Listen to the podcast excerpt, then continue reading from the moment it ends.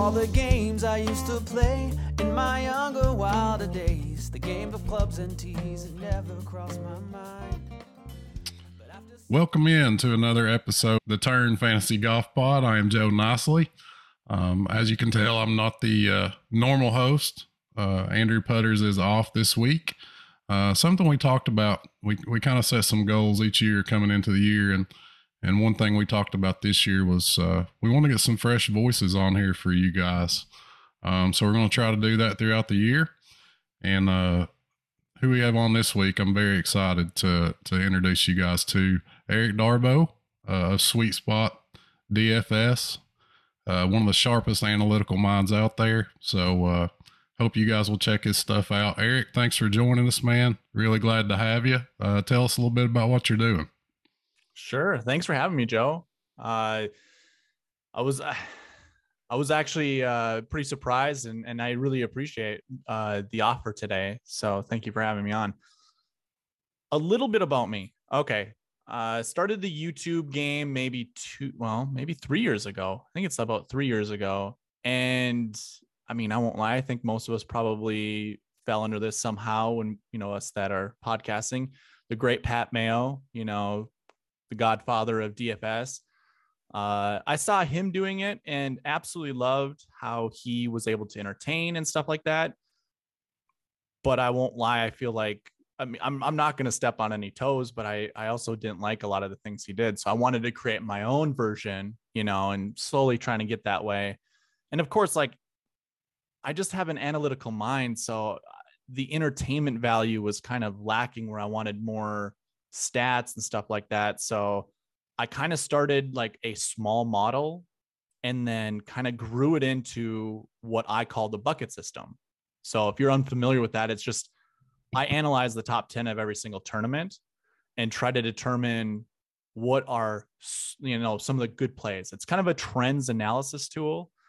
But so far this year, and even going all the way back to the P G A Championship, most of my buckets that I project, I have like a ninety-three percent success rate of projecting like the category of, of player that you want.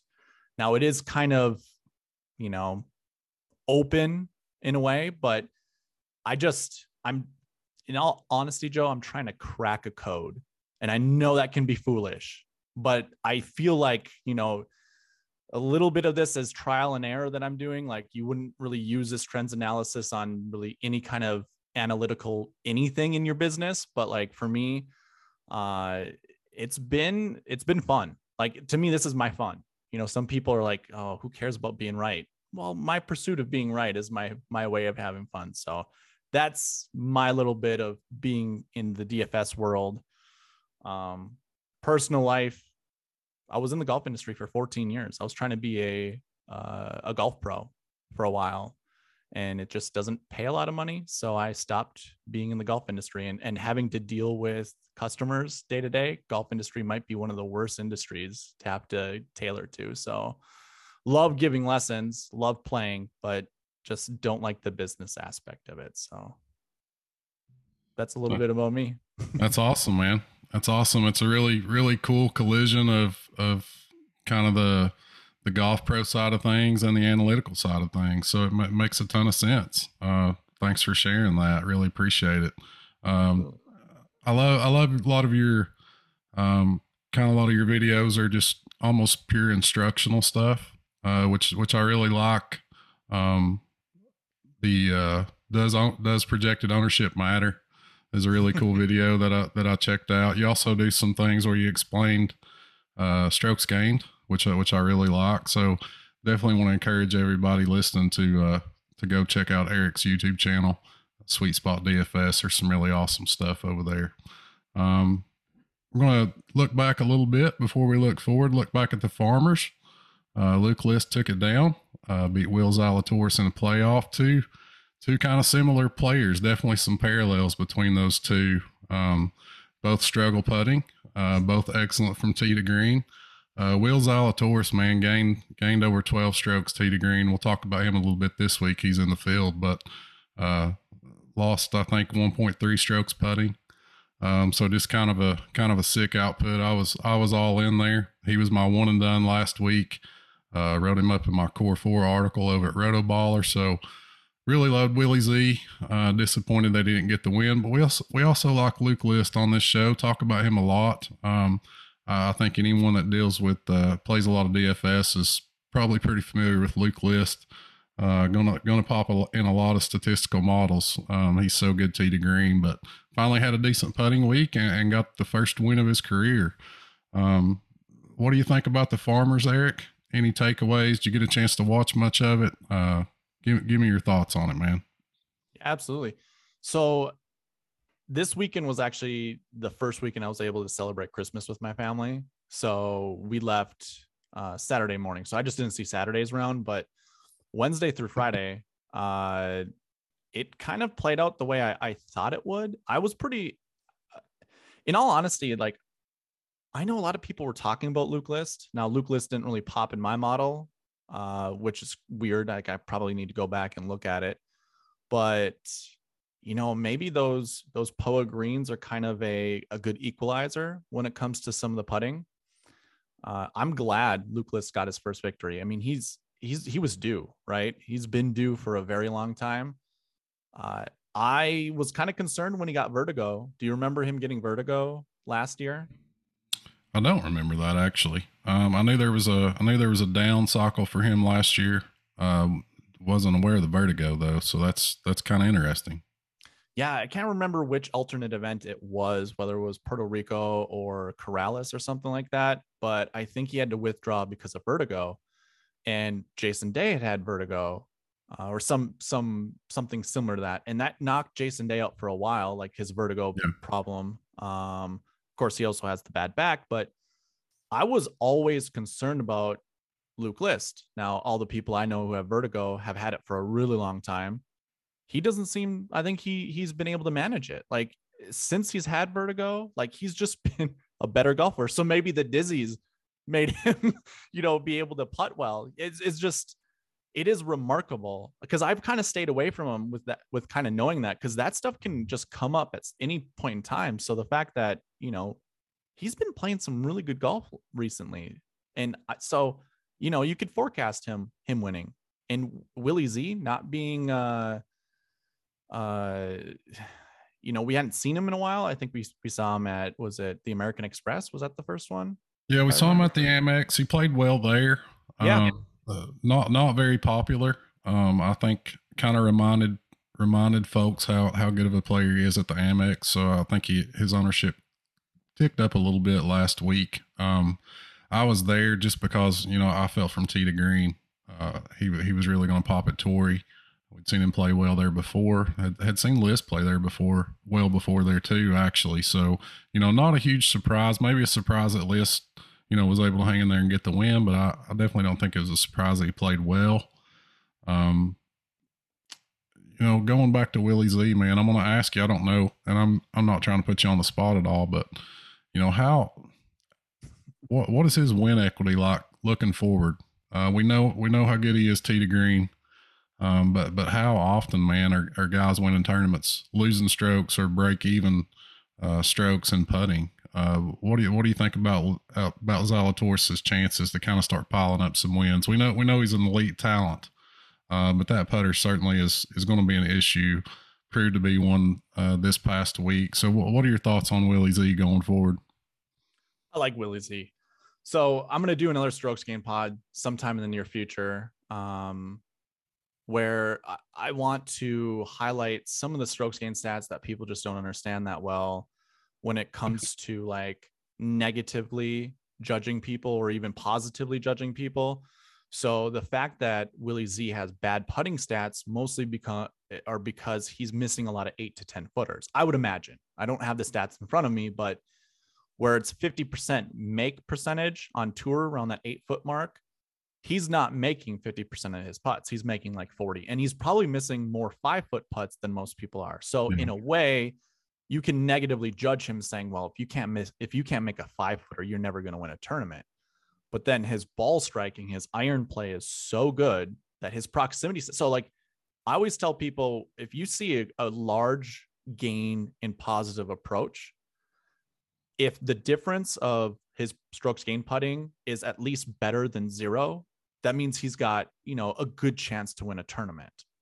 So like if his, if he's positive, you know, ten shot strokes gained approach, he would have to be minus ten strokes gained putting to like, you know, really fail. And that's not a, a, a perfect, you know, math problem right, or anything right. like that. And he's not going to hit everything to five feet all the time. But whereas you'd see like a Jordan Spieth knocking putts in from twenty-eight feet almost regularly, his putting stats are going to look really good. Now, does that make him a better putter than Will Zalatoris? By stats wise, no. But we all know Jordan Spieth is a better putter than Willie Z. I mean, Willie Z's technique is really, I don't know, man, it's bad. Like I could go, I could go on and on and on about this, but his win ec- equity, I absolutely love. Like Willie Z is okay. going to get a victory short, like very soon. Yeah.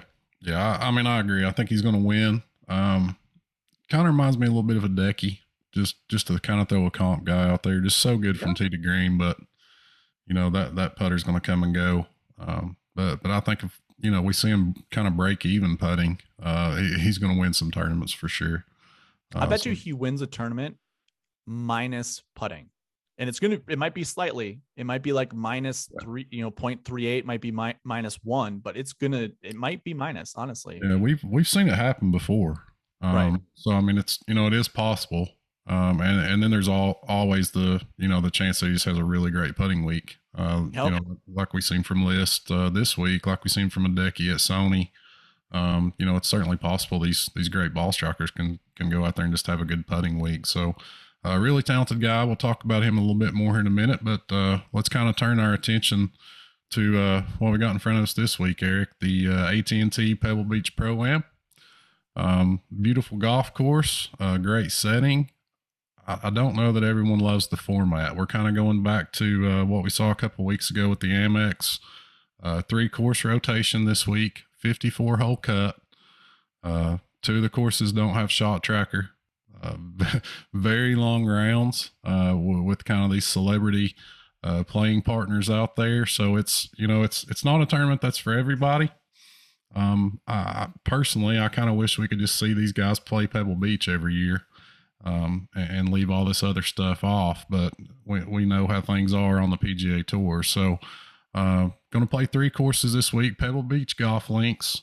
Uh, that one's a par seventy-two coming in six thousand eight hundred sixteen yards. Uh, Spyglass Hill, also a par seventy-two, seven thousand thirty-five yards on the card this week. And then Monterey Peninsula, uh, par seventy-one. That one's coming in at sixty-nine fifty-eight. Uh, this field will play one round each on all three of those, with the final round being held at Pebble. Um, you got any thoughts on these golf courses, Eric? Uh, what are you looking for statistically? Uh, what are you thinking off the top of your head on uh, the A T and T Pebble Beach Pro-Am? Well, when it comes to the rotation, you know, I'm I'm going to be there with a lot of people. You know, it, it is one of those things that it stinks. We can't see anything in those other two golf courses. We know one of them is supposed to be easier than all of them. Uh, I, for whatever reason, can't think off the top of my head. I think it's Spyglass is the easier one. Well, Monterey, um, Monterey's Monterey? going to play. Yeah. Yeah. It's going to okay. play uh, quite a bit easier than the other two. Okay. Yeah, Spyglass. Um, uh, Spyglass can actually, depending on the weather, that's another thing uh, we we kind of have to guess on is is the weather conditions. Very important on these courses. Uh, it's coastal, uh, very exposed. So uh, Monterey is going to play the easiest. Spyglass, depending on kind of the day and the weather, can play tougher than Pebble uh, at times. But but Monterey is going to be by by far the easiest of the three this week. Okay. Yeah, and, and I kind of looked at a weather forecast Monday. Obviously, anything can change between now and Thursday, um, but it's calm.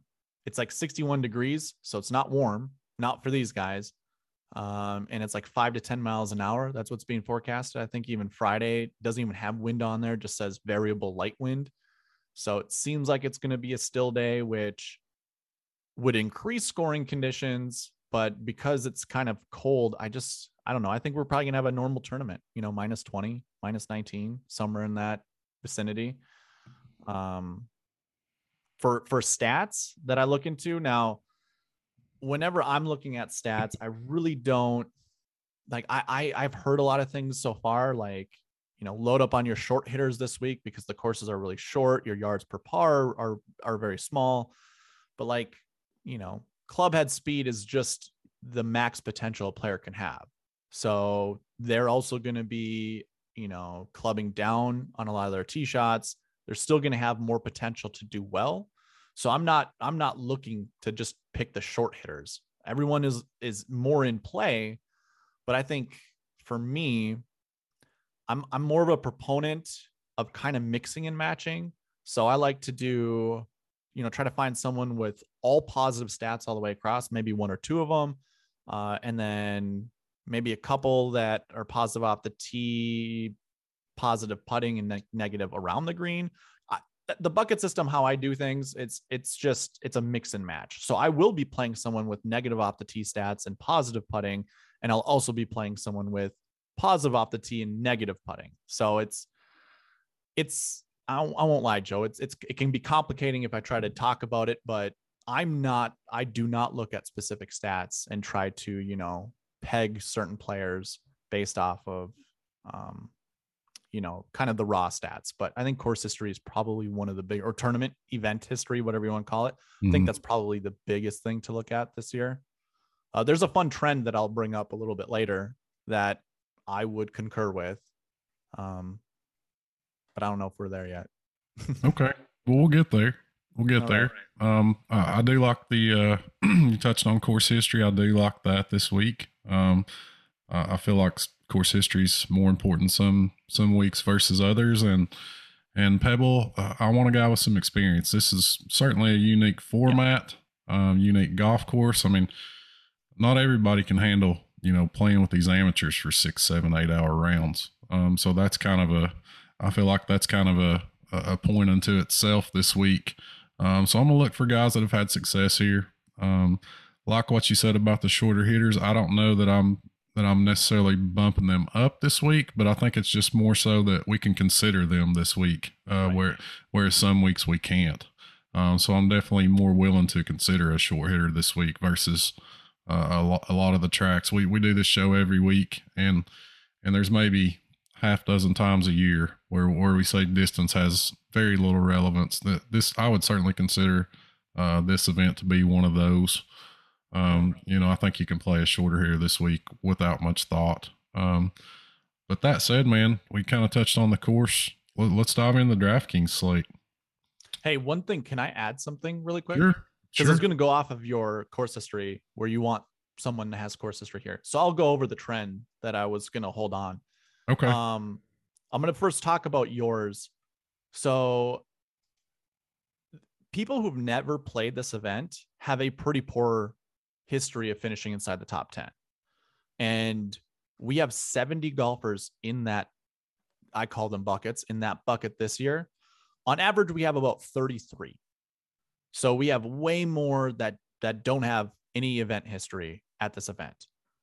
With everything that I calculate and stuff like that, with my projections, it's one to two golfers I project to be inside the top ten. You know, like, and, and like, I, I what I'll say is like my, the success rate of the bucket system is like, it's over ninety percent. So I feel very confident in, in what you just said. I want people who've played this event before. Yeah. Now, I'm not going to say nay to, you know, everybody who hasn't had, there's some really good rookies that we'll probably talk about. But yes, I totally agree with you that I want people with course history. Now, the, the the trend that's been going around that actually has a little bit of backing is like ten of the last thirteen winners has had a top twenty at this event the mm-hmm. year before. And I track that with the bucket system. I look at last year finishes. So I'm projecting four to six golfers in that bucket this year to finish inside the top ten. That's, that's insane. I've never had a projection that high. There You know what? I'm going to take that back, Joe. There is something wrong with my formulas. So we'll, we'll scrap that. I have no idea. I'm showing one hundred twenty-six golfers in that bucket. So we'll scrap that right now. That's not true. We have like seventeen of them. I'll update it as we go. I think, uh, I think we, we're, I think we're both in agreement that, that course yeah. history is a pretty strong factor this week. Some, something yeah, we, yeah. Bo- an angle we both like to take this week. How about that? All right. Um, we, let's dive, let's dive into the slate, man. Um, All right. ten K and up. We, we usually go ten K and up. Only got got one golfer this week above eleven thousand. Uh, that's Patrick Cantlay at eleven two. Uh, Will Zalatoris, who we spent a lot of time talking about at ten eight. We got Daniel Berger, the defending champ. Jordan Spieth, great course history. So um, I think it's fair to ca- call this field a little bit thin. Uh, Eric, we've got, got a lot of kind of the elite players over in Saudi are just not playing this week. Um, so really, a, you know, kind of a thin salary scale this week, certainly top heavy. Uh, give me your thoughts up here at the top, man. Are, are you going to be going up here? And, and if so, uh, who are you looking at? Absolutely. Um, again, with the buckets, we look at salaries. So I'm projecting somewhere between one to three inside the top ten. That means I'm going to play one in every single one of my lineups. Um, I'm a, I'm a unique lineup creator. So like I'll create a hundred unique lineups. I don't, you know, just create one or, you know, single entry, anything like that. But I would just, I would just recommend or suggest do play a ten K golfer. And my ten K that I'm probably going to lean heavy on is going to be Cantlay. I just don't see how I get away from Cantlay. Yeah, uh, he, he's certainly the class of this field. He's the only player teeing it up this week that's ranked inside the O W G R top ten. Um, had a T three here last year, obviously played amazing down the stretch in twenty twenty-one, won the FedEx Cup, and came out and played really well in his two starts this year. Had a fourth uh, over at the Century Tournament Champions, top ten at the Amex. Um, so there's there's a lot to like about Cantlay. Um, I agree with you, man. It's it's shaping up as a stars and scrubs build type of week. Uh, we we saw that kind of approach be very popular and, and very effective a couple weeks ago at the Amex. Um, you know, and that that specific tournament, we saw a lot of guys stacking Patrick Cantlay and John Rahm together. Yeah. Um, so, you know, I, I think that's something you can look at this week. Um, you know, you maybe you don't have to go with two ten K guys, but I think you might want to, you know, certainly look at either going, you know, three guys in the nine Ks or maybe going to Cantlay and dipping down, you know, high nines or another ten K plus player. I think you can do that this week. It's on the table. Um, just because the mid-range uh, is so weak. I, I, I like Cantlay a lot, um, so I'm with you there. Daniel Berger's the defending champion. He's just so consistent. Um, this price tag's a little tough, but in this field, we you know we should have expected him to be up above ten K, so no huge surprise there. Uh, great course history. We talked about you know how we're factoring that in this week. He's played this event three times. He's got a T ten, a T five, and a win. Um, so... Berger's course history is great, and he's a consistent player. Uh, Willie Z, uh, we spent a lot of time talking about. I don't know that this is the greatest fit for him. Um, he's made a couple cuts here in two starts, but, you know, nothing that kind of makes you say, hmm, I got to get Willie Z in my lineup this week. Um, I think that's more just a talent and a form thing if you want to fire with him uh, rather than course history. Kind of mutes a little bit of his advantage, which is his distance off the tee, I feel like. Um, and, and then Jordan Spieth, um, just to kind of round out the ten Ks, uh, great course history here, former winner here. And, and we've seen him kind of always get his year kick started in this event. It seems like this is, this is usually where he kind of breaks out. Um, usually we'll play one or two events before this one, but this seems to be uh kind of a kicking off point for him. Hadn't played well this year to this point. Um, but, but we've seen him play well here, even when his form is terrible. So, you know, I think they're all viable this week, um, and I, I think you can maybe even look at two, getting two of these guys in your lineups. Uh, let's move down the nines, man. A lot of course history, a lot of guys we saw in action last week. Um, Jason Day played really well.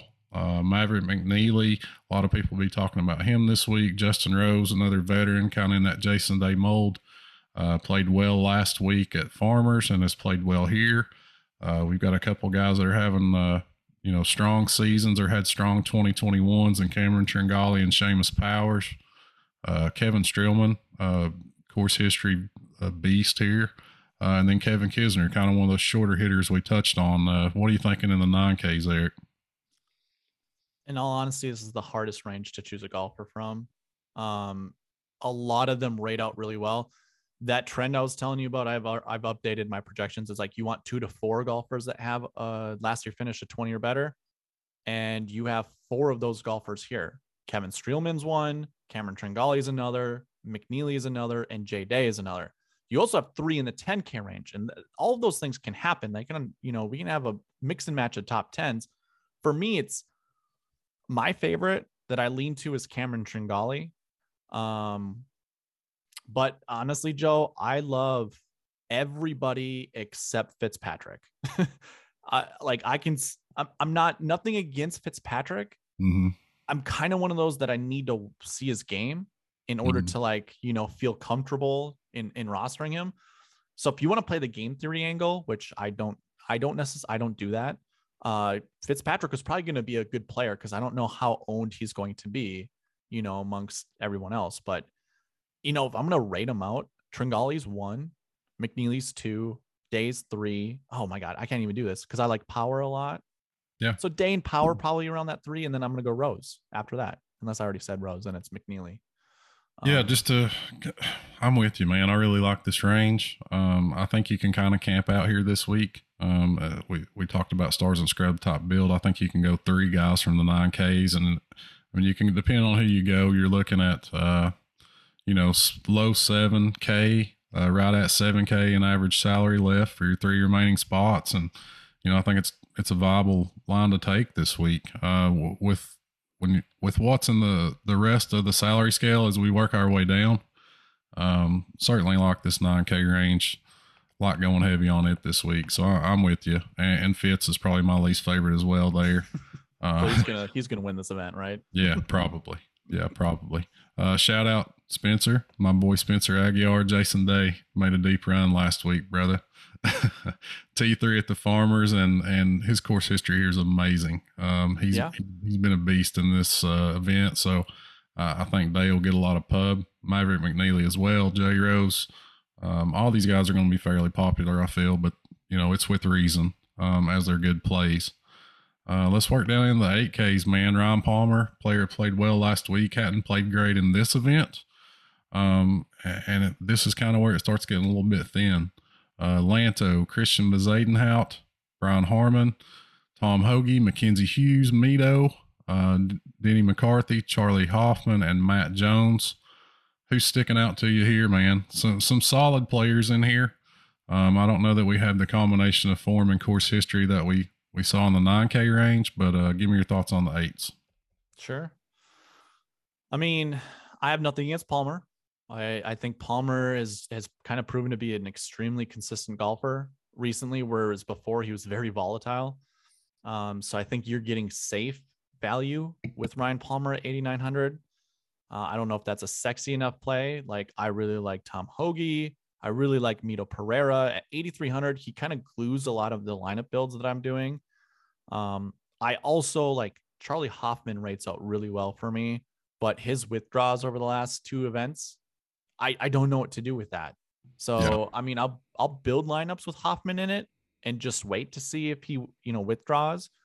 But yeah, I, I really don't extremely like the eight K range. And especially, you know, if you're going to, to me, I'm going to roster like a ten K and a nine K, and it's really difficult to put an eight K golfer mm-hmm. in there. Um, and if there is, like I said, the glue is Mito Pereira. So I don't like Lanto at eighty-eight hundred. I don't like Bezadenhout at eighty-seven hundred. Harmon rates out well for me. So yeah, to me, it's, it's Mito probably above all. And then it's Hoagie. I want to see what's up with Hoffman. And then that's it, man. I mean, I don't think I'm going to touch Palmer because he's just kind of in a dead zone for pricing for me. Yeah. Yeah. It's a, it's a, it's a tough pricing zone. Um, I think the Bills kind of lend themselves to staying out of this range for the most part this week. Um, you mentioned Mito. I mean, I think there's a couple guys you might want to dip in here for, um, but there's no real uh, appointment plays in here, uh, if you want to call them that. I don't think there's any guys in here that you feel like you have to play. Uh, Ryan Palmer's a guy for me. Kind of falls similar to to Will Zalatoris. Kind of falls in that in that category for me. In that I don't know that his game's a great fit here. Uh, whereas they were both excellent plays and excellent fits last week. Um, they kind of both fall uh, out of being great fits this week for me. So uh, I think you can certainly play Ryan Palmer, but uh, much referred to him last week. Yeah. Um, and as you mentioned, man, none of these other guys really blow me away. I think Mito's a really talented young player. You can certainly look at him, but he's making his course debut. We talked about how that kind of works against guys a little bit, but you know, if anyone can overcome it, it's him. Uh, a lot of talent there from tee to green. Um, so like me though. Um, so I think I think it's pretty safe to say we're neither neither one of us crazy about the eight K range. Uh, let's let's drop down to the sevens, man. Uh, always a ton of guys to get through in the seven K range, it feels like, and that's that's again the case this week. A uh, couple guys that stick out for me: Russell Knox. Um, he's always tough to rely on, but there's some good course history here. Uh, we we seen a, a nice outing a few weeks ago with the Sony, so I think you can certainly look at Russell Knox. Um, and then we got kind of these vanilla guys, uh, these veterans: Matt Kuchar and Andrew Putnam. Uh, Patrick Rogers is a West Coast guy. Brant Snedeker um, disappointed me last week. Uh, I was kind of a little higher on his chances at the Farmers. Uh, after a good showing at Sony and Amex, he disappointed, but this this might be a, a neat little bounce back spot for Brant Snedeker, who's a two-time winner of this event. Nick Taylor, former winner of this event, uh, to kind of stay on the course history angle. Um, and, and as you work your way down, it kind of really runs out, man. Uh, maybe more so than we've seen in a while, but give me your thoughts on the seven Ks. Uh, what do you feel about this range as a whole? And, and are there any guys that are jumping out for you specifically? Uh, so let me let me say something about the seven K range. Uh, DraftKings over the last three weeks has added ten more seven K golfers than it does on average. They usually yeah. have around thirty golfers in the seven K range. So I think they're trying something new. I'm really glad have, you brought that up, because I've, I've been wondering if I'm like taking crazy pills or something like with well, all these guys in the seven K range. So I track salaries in the bucket system, and like, you know what? I guess at this tournament we've had around forty-three. So maybe it's just this time of the year. I, I, I guess, but in all honesty, the last the last couple tournaments we've had about ten more, because there's usually somewhere between thirty to thirty-five seven K golfers, and then you have like somewhere between seventy and ninety six K golfers. Um, and it's like we have we have more than that, I, I guess. Yeah. So, anyways, I'm sorry. With the seven K range, I'm with you, man. It is so hard to throw a dart at any of these seven K golfers, because I could make cases for every single one of them, and I could make cases against every single one of them. You've got a lot of young guys who are playing here for the first time, you know, like Grayson Sigg, Taylor Moore, um, Aaron Rye, who played really well last week. Like, those are really good golfers. Taylor Pendrith is a good golfer. Hayden Buckley is a good golfer. Like, with the young, the young guns, I, I mean, I don't know. I, do you go like ten nine and then four seven K golfers and just mix and match in here? Like, that's kind of, that's kind of what I, I'm kind of leaning towards, if I'm being honest, because the six K range, once we get there, is kind of pitiful.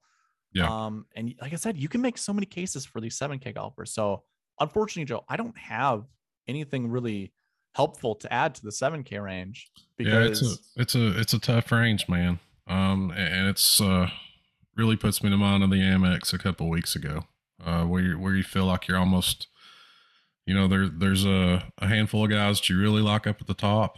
Uh, you maybe want to try to find a way to lock those guys in. And then, uh, as you just said, mix and match, uh, throughout the seven K range, uh, because the, you know, if you do go like kind of ultra stars and scrubs, lock in two guys up top, that, that almost puts you right down in the sixes.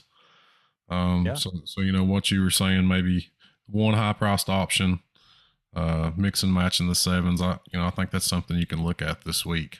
Um, you know, there, there are guys we can play in here, uh, quality players, but as you mentioned, very few without some question marks, uh, yeah. either with form or, or making a course debut. So, you know, there's, there's a lot of guys we like to play, uh, but maybe aren't a great fit this week. And, and these rookies, man, uh, Uh, I'm telling you, they're they're making an impact faster than ever before on the P G A Tours. There's there's some really quality K F T grads, um, but this this is a tough course for uh, guys making their debut. So that's something we'll have to weigh uh, before we decide to pull the trigger on any of these guys. But I, th I think you can, I think you can look at them this week. Um, you mentioned the six Ks are really weak. I I would agree with that.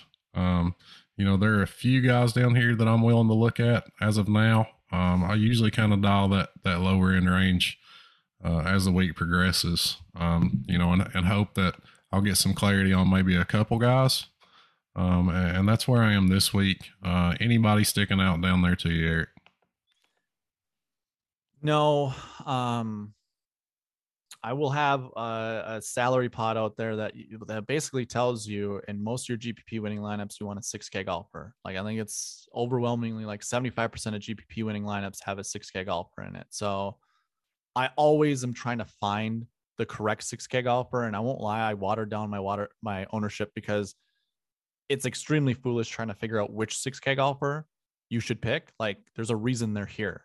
There's like the, the, the outcomes yeah. are so volatile with these yeah. guys down here. Just in, um, inherent volatility down here for sure. Yeah, exactly. I mean, it's all built into their, their price tag.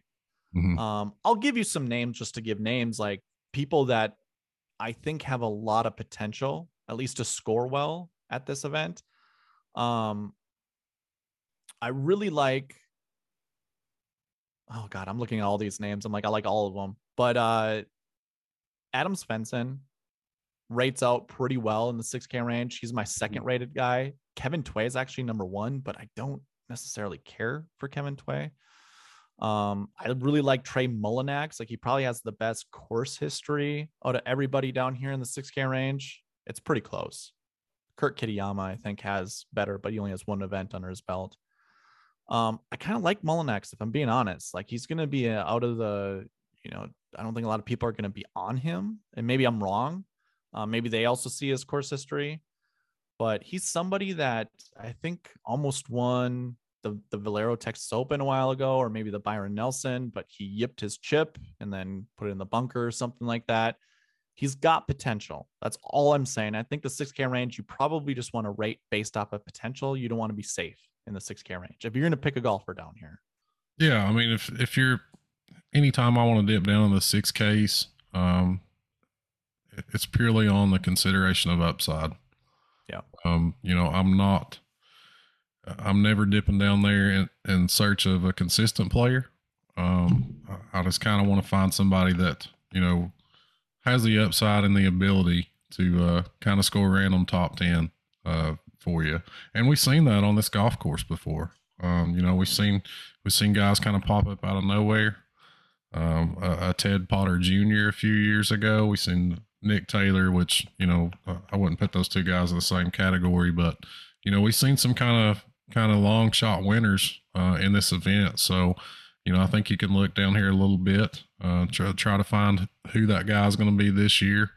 Uh, you mentioned a couple guys. I'll, I'll toss a couple out. Uh, Nick Hardy's a young player that I like, um, you know, that I'll, I'll consider a little bit this week. Uh, Pete Malnati. Uh, we talk about him quite a bit on the show. He's from our area, um, but, it, but he's got a couple nice finishes on this course and played well last week. Um, he's a streaky player. Um, he had a T eleven here in twenty twenty. Um, so I think you can give Peter Malnati a look. Um, but I'm with you. Uh, you know, it, it, you're really kind of throwing darts down here, uh, and it runs out pretty quickly. So it, it, it's really tough, man. This, this is a tough event. Um, really hard to kind of put a bead on. Uh, we, you know, I, I'm, I've uh, talked a lot about it's kind of like the Amex, not not only from the format, but uh, just kind of the strength of the field. And we saw, you know, Hudson Swafford come out of kind of nowhere and win the Amex. So, you know, anything can happen this week. Um, just just one of those where you're kind of hoping uh, when you dip down below the seven K range. Uh, but speaking of darts, man. Uh, I don't know how familiar you are with the show, Eric, but we do a little segment to close things out called the, the hearts and darts segment. Uh, I, I need a heart play. That's who you, who you like the best this week, no matter price, uh, your favorite play. And I need a dart play. Um, who, who you going off the board, kind of throwing your dart with this week? Give me, give me your dart play first, man. Uh, I mean, there's no one I feel more confident in playing than Patrick Cantlay. I just, I think it's, he's underrated, which is crazy to say. Um, I know, like, you know, the Pat Mayos of the world and stuff like that, they just used to uh, criticize his bunker game. And it's like, he hit one bad bunker shot. And that's what we're saying about him. Like, the guy is so consistent, and he has been his whole career. He just, I think he's more comfortable being on tour. You know, he's not really battling his back injuries. So it's, it's Cantlay for me. Like, I just can't not play Cantlay. All right, so your Patrick Cantlay is your heart play. Who's your dart play, man? Who's your uh, kind of kind of guy you're gambling on, guy that maybe not a lot of people will be rostering this week? Uh, who's kind of sticking out to you as a dart play? So is this where we like try to go is off the deep end as possible? Yeah, like, yeah, you can get, get nuts with this one, man. Oh man. I mean, I kind of, I think I've already talked, well, Curtis Thompson, Curtis Thompson, uh, six thousand five hundred dollars. I, I didn't want to roster him at the Farmers. Um, and I know he got a sixty-seventh place finish, but he was, I think, atop the leaderboard for a while. I remember just looking at him going, oh, son of a gun. Like, I needed to fill in a low six K in some of my lineups. And I mean, the guy is, it's, it's, it's a dart play. Let's just put it that way, Joe. Do I yeah. have a lot of confidence in it? No, not really, but he's going to be the glue on some of my stars and scrubs lineups. And okay. I don't think I'm going any lower than six thousand five hundred. I like yeah, it. I don't think I'm going. I like it, man. That's, that's the definition of the dart play. So, uh, perfect. You did great. Um, my dart, I'll throw out, uh, a homer pick, Scott Stallings, seventy-one hundred. Okay. Uh, played really well at this golf course. Uh, always seems to turn on the West Coast. Um, so I'm, I'm going Scott Stallings, kind of our homeboy here, uh, on the Turn Fantasy Golf Pod. My heart, it's, man, you're right. It's really, really tough to go against Cantlay. Um, but just to be different, I'll, I'll toss out Jordan Spieth. Guy that we hadn't, went, hadn't really heard much from this year, uh, but always seems to get, get it going here. Certainly did last year, almost won this event last year. So uh, kind of look for a big splash from Jordan Spieth this week. Um, I like that. Uh, so last year, the narrative coming into this was the golf course is so wide open that someone like Spieth, who sprays the golf ball off the tee, this would be okay because he's, you know, a wizard around the green. Like he can, his escape shots are probably better than most, you know, probably some of the best, honestly. Yeah. Um, and even if Spieth hits it in the rough, the rough I don't think is that penal. So the re I I think that's what attributed to his success last year. So I think, you know, for you to feel comfortable with that pick, like he, he's coming in with kind of the same form, you know, that we kind of thought of him, like what he's coming in this year that he was last year. So I like yeah, Jordan Spieth. Yeah, he, he he doesn't really ever come into this event with great form. He he had a breakout last week. The schedule was a little different. I think Phoenix uh, was actually before this event. He yep. I'm sure you remember he had that breakout week in Phoenix. Um, so he had a lot of hype coming in. But he also uh, sprayed the ball there too. Yeah, I think, I think it's where you're clubbing down off the tee a lot. He, he's yeah. not for, he's not forced to hit driver a ton here, uh, which helps. And then I I don't even know if we mentioned, man, Pebble Beach is these are these are pretty much the smallest greens uh, that we'll see on the schedule this year. So, right. um, you know, Spieth played really well here. Jason Day's played really well here. Justin Rose played. Brent Snedeker, um, guys that are really good around the green. Uh, with really good short games uh, because, you know, these greens are so tiny, you're going to miss them. Um, so I just like Spieth. Uh, I don't know that he'll get the hype that, that he got last year coming in this week. Um, so I'm going to keep an eye on his ownership, look for a breakout spot from him this week. Um, I like it. Yeah. But uh, we're going to close things out. Thank you guys for listening. Thank you for watching. Subscribe to our YouTube channel. Uh, follow us on Twitter at The Turn Golf Pod. Uh, subscribe on Apple, Spotify. We appreciate it. It really helps us. Uh, drop a thumbs up. Uh, give us a good rating on there. That helps. And I really want to thank you, Eric, uh, for joining us.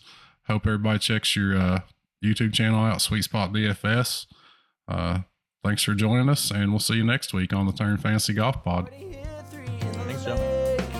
It's gone.